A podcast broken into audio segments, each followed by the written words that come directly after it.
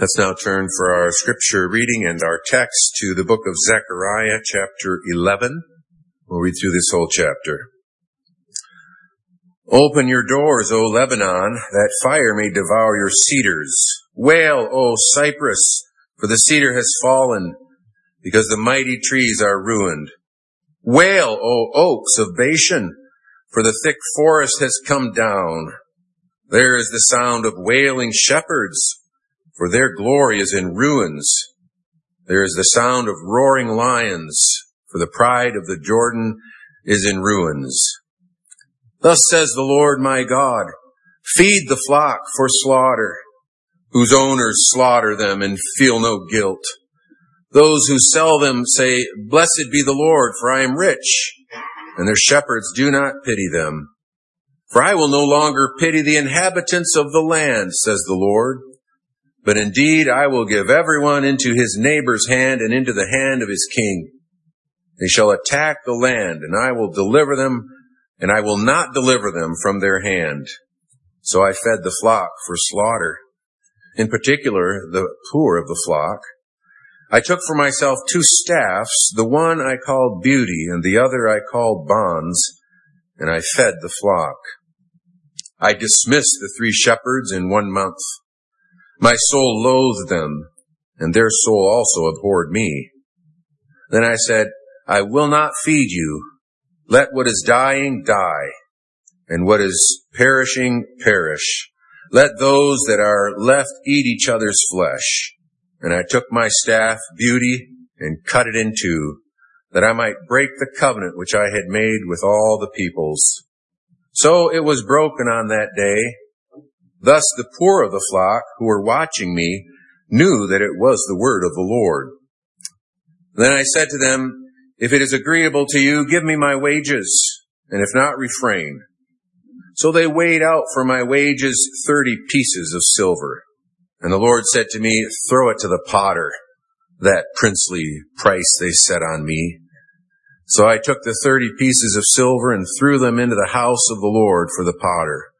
Then I cut in two my other staff, bonds, that I might break the brotherhood between Judah and Israel. And the Lord said to me, next, take for yourself the implements of a foolish shepherd. For indeed I will raise up a shepherd in the land who will not care for those who are cut off, nor seek the young, nor heal those that are broken, nor feed those that still stand. But he will eat the flesh of the fat and tear their hooves in pieces. Woe to the worthless shepherd who leaves his flock. A sword shall be against his arm and against his right eye. His arm shall completely wither and his right eye shall be totally blinded. Congregation of our Lord Jesus Christ, no doubt uh, this is the darkest uh, chapter in this prophecy of Zechariah. There is little hope held out at all and some might conclude that there appears to be no hope at all in this passage. And uh, it seems like uh, there there's even a, con- a contrast between the message here of Zechariah and the theme that we've been considering throughout this book. That uh, theme of hope, the hope of, of restoration, the rich promises of God's mercy and grace to His people.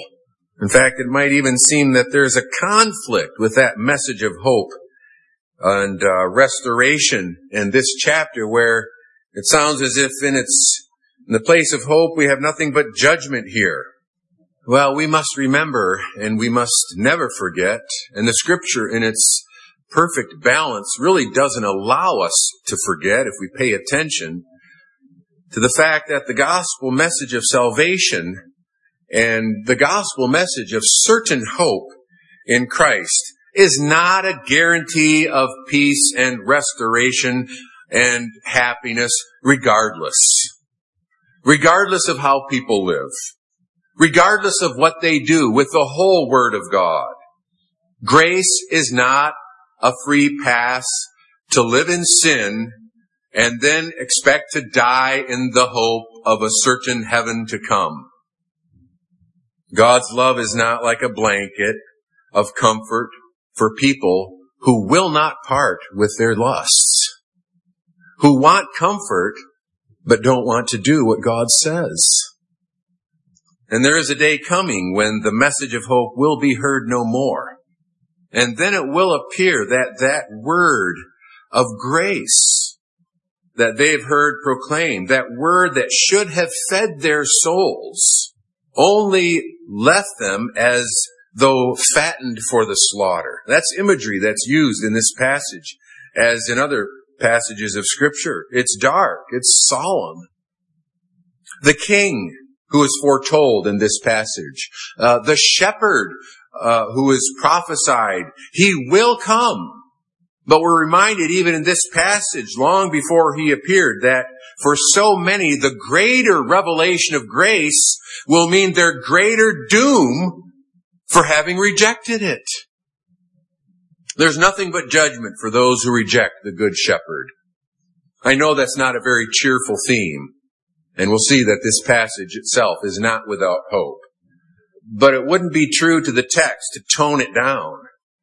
It wouldn't be faithful to this passage to fail to give emphasis on the certain judgment that will await those who reject this good shepherd. Because that's the message of this passage. And we want to hear it with reverence and faith. We want to hear that devastation that's announced from the very opening verses. It's like the opening verses of this passage uh, picture a holocaust of ruin. It describes forests of great trees that are toppled and consumed by fire. The cedars of Lebanon, the, the great oaks of, of Bashan, these forested areas that were the, were the pride and the beauty of Israel's lands. Trees that were a source of wealth. Trees majestic in their grandeur. Trees that served as material for glorious purposes. The building of Solomon's palace. The building of the temple. That temple of Solomon. Actually, that temple that had already long ago been burned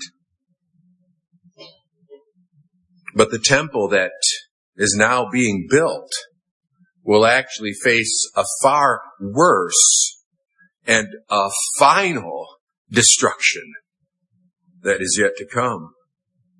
But we need to appreciate the fact that majestic trees are sometimes, actually quite often, uh, they're used figuratively in scripture uh, to depict people.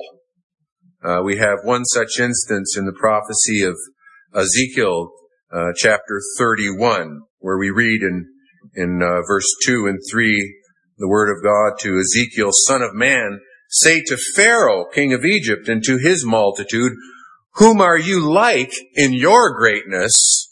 Indeed, Assyria was a cedar in Lebanon with fine branches that shaded the forest. And so continues this passage describing Assyria and the king of Assyria with the implication that just as you are exalted in power and authority, you will be brought low like uh, this great cedar tree.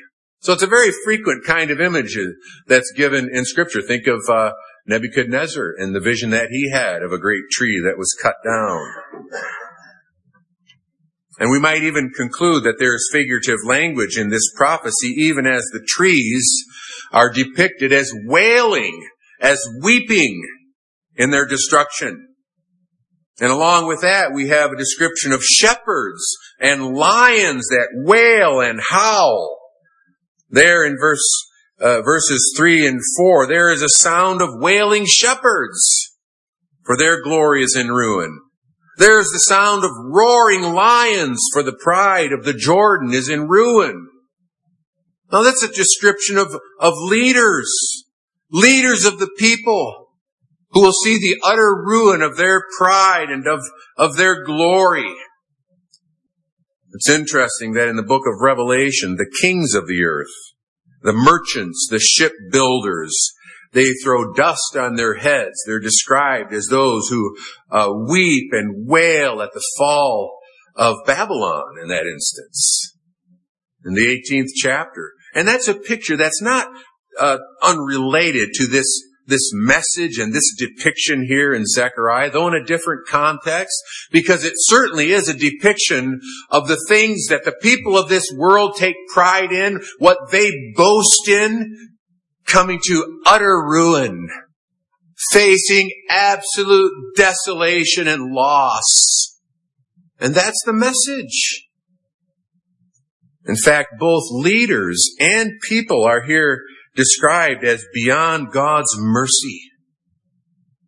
The Jewish leaders of Jesus' day, they really fit the description of the, of the wicked shepherds that are, that are described here. The owners of these sheep for slaughter. Slaughter them and feel no guilt. Those who sell them say, blessed be the Lord, for I am rich and their shepherds do not pity them.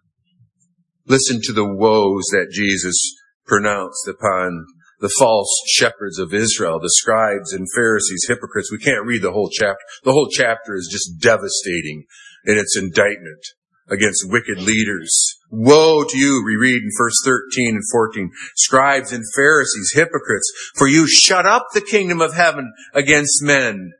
For you neither go in yourselves nor do you allow those who are entering to go in. Rather than exercising those keys of heaven and proclaiming the good news of scripture, they shut up the kingdom of heaven. Woe to you scribes and Pharisees, hypocrites, for you devour widows' houses. There's the language of consumption. They prey upon the weak.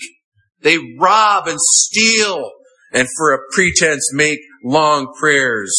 Therefore you will receive greater condemnation.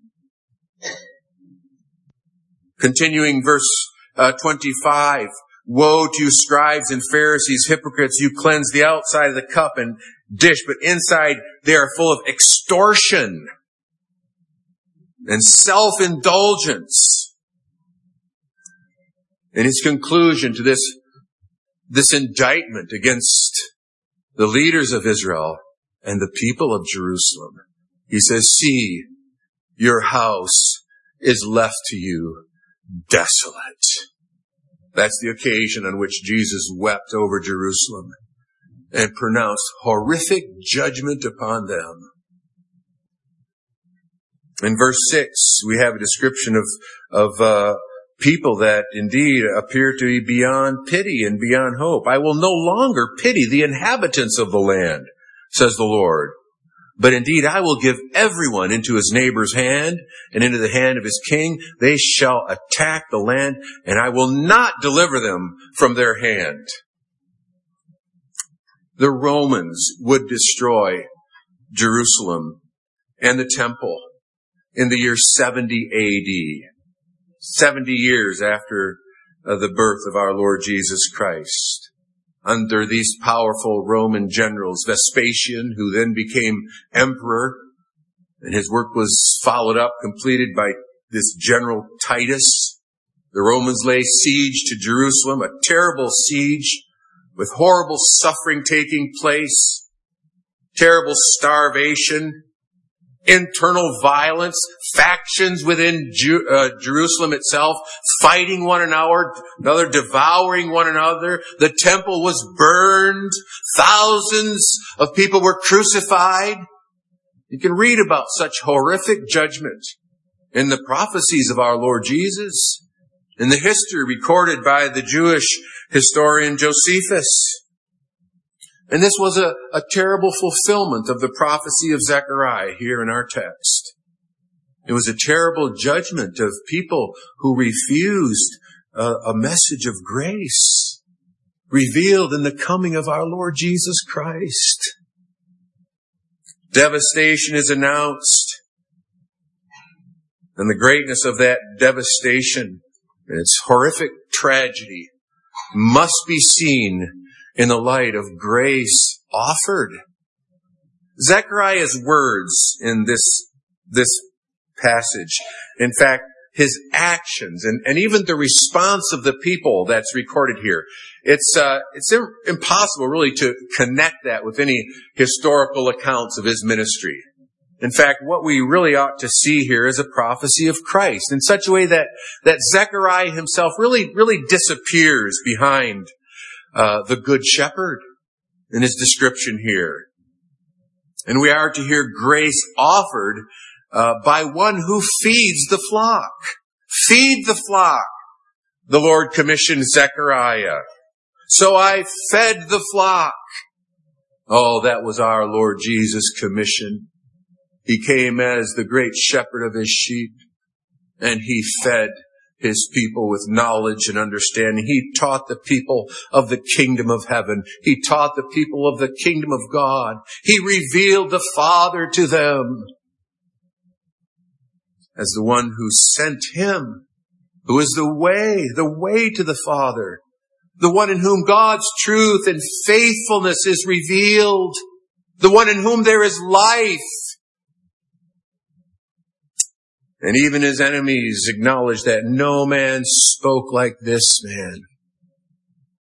Gracious words came from his lips and words of divine authority as he spoke of the heavenly father and the character and the life of the kingdom that he announced, not like the scribes and the Pharisees. Grace was offered by one who fed the flock by one with two staffs. Right? A shepherd holds a staff, right? That's a symbol of uh, of his work. It's actually a, a tool of a of a shepherd's work in caring for the sheep, drawing them back from trouble, managing and handling them. But here is a shepherd depicted with with two staffs. You'd think they would get in the way of his work, but it's an idealistic picture of an ultimate shepherd with two staffs that are described here as belonging to one who ministers grace and peace. So I fed the flock, we read in verse 7, for, for slaughter, in particular the poor of the flock. I took for myself two staffs, the one I called beauty, and the other I called bonds, and I fed the flock. There are different marginal renderings for these words. The first beauty uh, is often rendered, uh, and properly so, favor or grace. God visited his people in the Lord Jesus Christ. The law was given by Moses. Grace and truth came by the Lord Jesus Christ. He proclaimed, he revealed God's favor. And it's such a favor that results in what? Peace. The bonds of unity. Reconciliation with God and with others. That's the nature of Christ's work, a work of grace, revealing God's favor. The fruit of His work is unity and peace. If you had known in this your day the things that belong to your peace, Jesus cried, now they're hidden from your eyes. Grace was offered by one with two staffs, by one in opposition to false shepherds. In verse 8, I dismissed the three shepherds in one month. My soul loathed them, and their soul also abhorred me. And this is a notoriously difficult verse uh, to interpret with certainty. It's like there are endless efforts to identify these three shepherds. And I think it makes more sense to understand uh, at least the likelihood of these three are symbolic, perhaps of different offices. Some have suggested that they represent offices of prophet, priest, and king held by unfaithful people. Some have suggested that they refer to the scribes and the Pharisees and the and the high priest perhaps. But even that's doubtful. And I think it's probably better to understand even the number uh, three as symbolic, referring to a, a kind of completeness, a representation of false shepherds, whom the good shepherd dismisses, whom he loathes for the damage that they do, and who loathed him Remember the words of the good shepherd when he says, all who came before me were thieves and robbers. Now, that's not a description of every prophet, every servant of God before the Lord Jesus Christ, but it's a description that sums up every leader, every teacher that failed to point to Christ. and came in pursuit of their own self-interests, thieves and robbers. And our Lord Jesus Christ dismissed them, removes them in a short time. It's a picture of his zeal. It's a picture of his faithfulness. Grace is offered by one in opposition to false shepherds. And then the picture changes, brothers and sisters. And we read that grace is offered by one who cuts his staff, his staffs, both of them, in two. In verse 10, and I took my staff beauty and I cut it in two that I might break the covenant which I had made with all the peoples. This revelation of grace and favor, being rejected and despised, there's a withdrawal. There's the end depicted in this act of judgment, breaking this staff.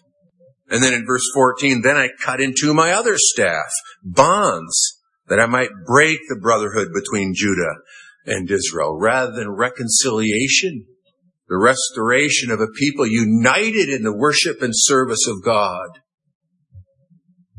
Further division in God's judgment for the rejection and the refusal of grace revealed in the Lord Jesus Christ. You see, our Lord Jesus Christ reached the point of that description that's given in verse 6. I will no longer pity the inhabitants of the land, says the Lord, but indeed I will give everyone into his neighbor's hand and into the hand of his king. They shall attack the land and I will not deliver them from their hand. Yeah, it's described in, in Matthew chapter uh, 23 verse 32 and following where the Lord Jesus said, fill up then the measure of your father's guilt. On you will come all the righteous blood shed on the earth from the blood of righteous Abel to the blood of Zechariah, the son of Berechiah, whom you murdered between the temple and the altar. Not a reference to this Zechariah. Assuredly I say to you, all these things will come upon this generation whose house is left to them desolate were judged in that horrific destruction of the temple and the people in 70 AD. Why? Again, Oh, Jerusalem, Jerusalem, how often I wanted to gather your children together as a hen gathers her chicks under her wings, but you were not willing. The good shepherd who offers grace is rejected. We know that Judas betrayed Jesus for 30 pieces of silver. And uh, that's the value placed on Zechariah's ministry. Again, it's hard to connect this with any historical event, uh, but we read in verse 12, Then I said to them, If it is agreeable to you, give me my wages. A, a laborer is worthy of his hire. The servant of God is worthy of payment. If not, refrain. So they weighed out for my wages 30 pieces of silver. And in this prophecy, the Lord communicates clearly that this is an insult. The Lord said to me, throw it to the potter. That princely price, they said on me. There's sarcasm here. Oh yeah, a real princely price. Enough money for uh, the potter to replace a few broken, worn down bricks of the temple or enough money to purchase a field in which to bury strangers, or enough money to remunerate uh, for a dead slave. Those are some of the associations with 30 pieces of silver. But in every instance, the point is it's a paltry sum of money. It's a contemptuous amount in what it says about the value placed upon the Word of God. But in this passage, brothers and sisters, we must hear more than an indictment against uh, Israel in Zechariah's day. We must hear more than a judgment against Judas, who sold our Lord for 30 pieces of silver, or a judgment even against the Sanhedrin, who accepted it, recognizing it was profane money, blood money, so they bought a burial place with it. But we must see more than that. We must see that in a way we're given a parable of the value that people place upon the Lord Jesus. And we can conclude that even in Matthew's description of this transaction. Judas acknowledged he'd sinned against innocent blood. What's that to us? You see to it. He threw down the pieces of silver in the temple and departed and went and hanged himself. But the chief priest took the silver pieces and said, it's not lawful to put them into the treasury because they are the price of blood. They consulted together and bought with them the potter's field to bury strangers in. Therefore that field has been called the field of blood to this day. Then was fulfilled what was spoken by Jeremiah the prophet. It's also a reference to um, Zechariah, but Jeremiah is mentioned specifically. And they took the 30 pieces of silver, the value of him who was Christ, whom they of the children of Israel priced. And they gave them for the potter's field as the Lord directed me. The Holy Spirit includes this reference to the valuation placed upon the prophet by Israel. And that consideration should lead us to see more than simply an indictment or judgment against Judas or the Sanhedrin. Rather, we are to understand, brothers and sisters, we are to understand that left to ourselves and our sin, so we would treat the Lord Jesus. So we would evaluate him preferring a shiny object to him, whatever it might be. Whatever kind of material pursuits that people would value more than the, lead, the Lord Jesus Christ, whether 30 pieces of silver or a huge bank account or shiny toys or whatever it might be. Left to ourselves, we would, we would value material possessions, just like Judas above the Savior.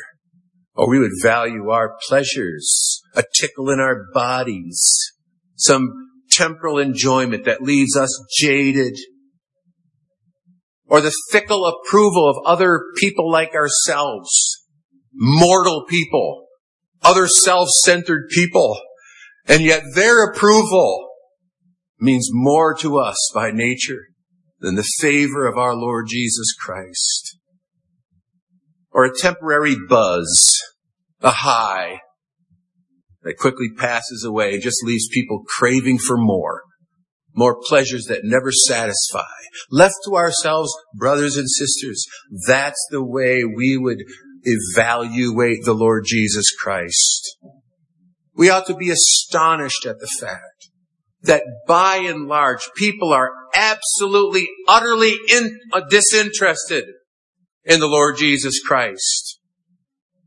People who live in this country in which our national holidays, many of them, yet commemorate events in the life of this Savior. People who live in a world in which our very time is dated after His coming. Do you know anything about the Lord Jesus Christ? No, not really. Are you interested? No, thanks. While they're eager to take hold of every lie, every distortion of the Christian faith that will justify them and their rejection of the Son of God so that they can follow their own pleasures. That's how we all would evaluate the Lord Jesus left to ourselves. We would go our own way. This dark chapter really holds out two options, doesn't it? The good shepherd either saves poor sinners or he leaves people to the consequences of their own mad and sinful choices. There's one more scene in this prophecy. The judgment of the worthless shepherd. In verse 15, the Lord in effect says to Zechariah, okay, now I want you to impersonate a foolish shepherd. He was commanded to uh, take two staffs. He was commanded to uh, take the implements of a good shepherd. And then in verse 15 we read next, take for yourself the implements of a foolish shepherd. And they're not really described, kind of leaving us wondering, well, what, what, what they would be. what kind of things might characterize or mark the foolish shepherd? A fork and a knife? Perhaps a bottle? Perhaps a money bag? Those kinds of things would fit the description of the foolish shepherd. Utterly materialistic, utterly self-centered, utterly set on gratifying himself at the expense of other people. That fits the description, doesn't it? It fits the description in verse 16 where the Lord says, I will raise up a shepherd in the land who will not care for those who are cut off, nor seek the young, nor heal those that are broken, nor feed those that still stand, but he will eat the flesh of the fat and tear their hooves in pieces. God in judgment. It's clear, isn't it? I will raise up such a shepherd. God in his judgment will raise up a deceiver God in his judgment will raise up a spiritual murderer to lead people to destruction. False prophets throughout history match this description. Certain persons and leaders are described here.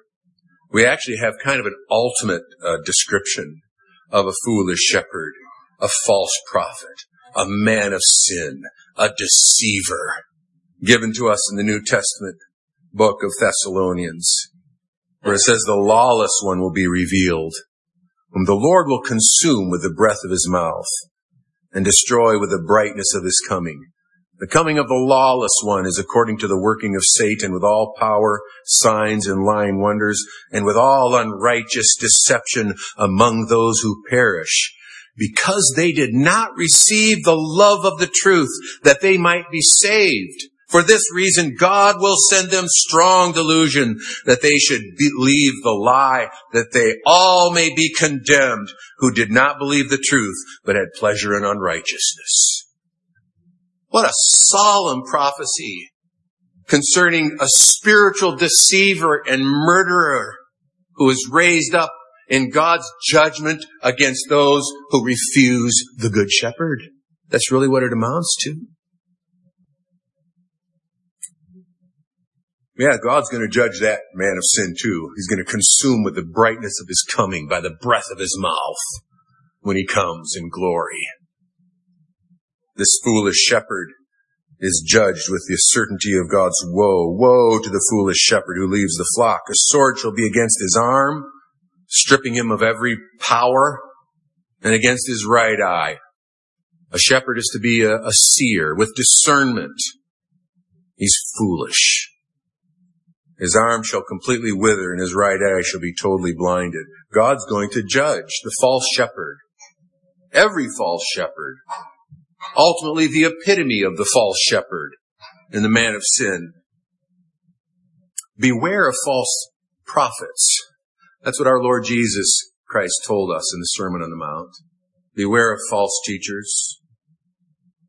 Beware of those who would stand at the broad way and say, enter the broad way. It's easy to be a Christian. It will cost you little or nothing. Just pray a prayer asking God to forgive you. And then you can be sure that you're going to heaven no matter how you live.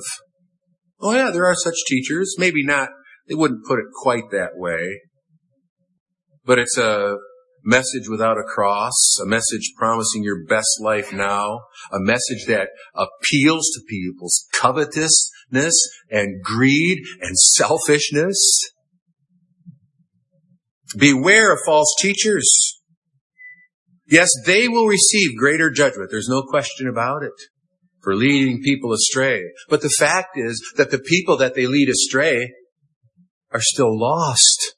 They're still condemned by following their lies. There is no safety outside of the Lord Jesus Christ. There is only judgment for those who reject the Good Shepherd. That's the message of this chapter. There's no question about it. That's the warning of this passage.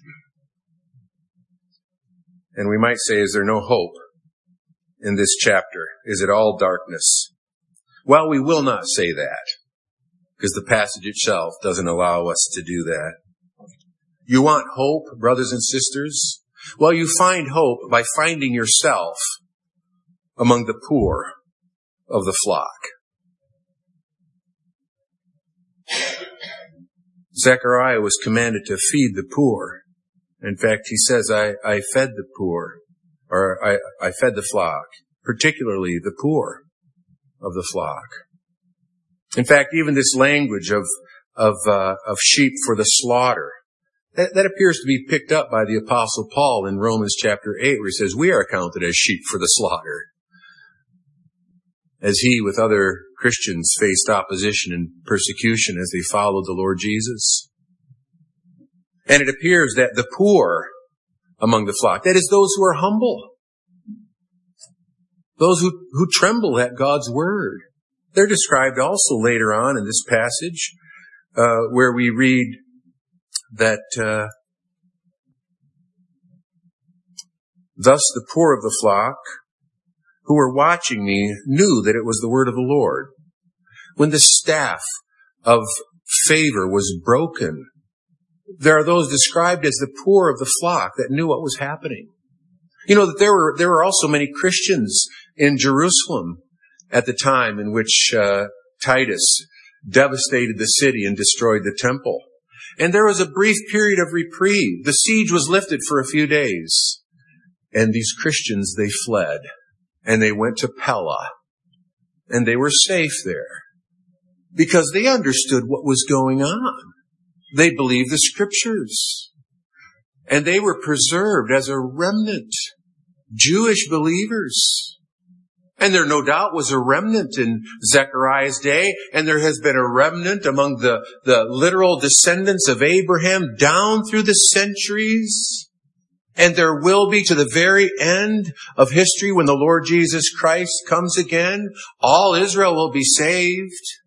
This hardening is never total and complete. There is always a remnant according to the election of grace.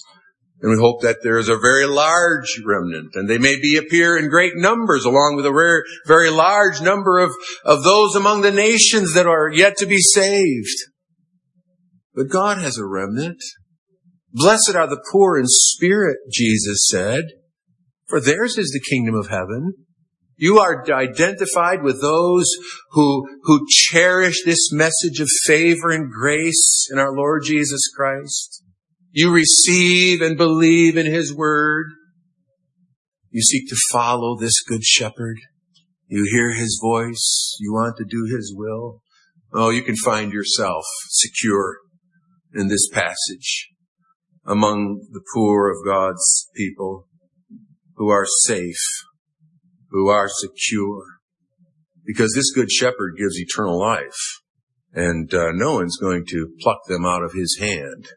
He's going to save them with an everlasting salvation. That's our refuge. It's in the good shepherd. There's no hope outside of the shepherd, only judgment. But all who take refuge in this Savior are secure and safe, saved with an everlasting salvation. Amen.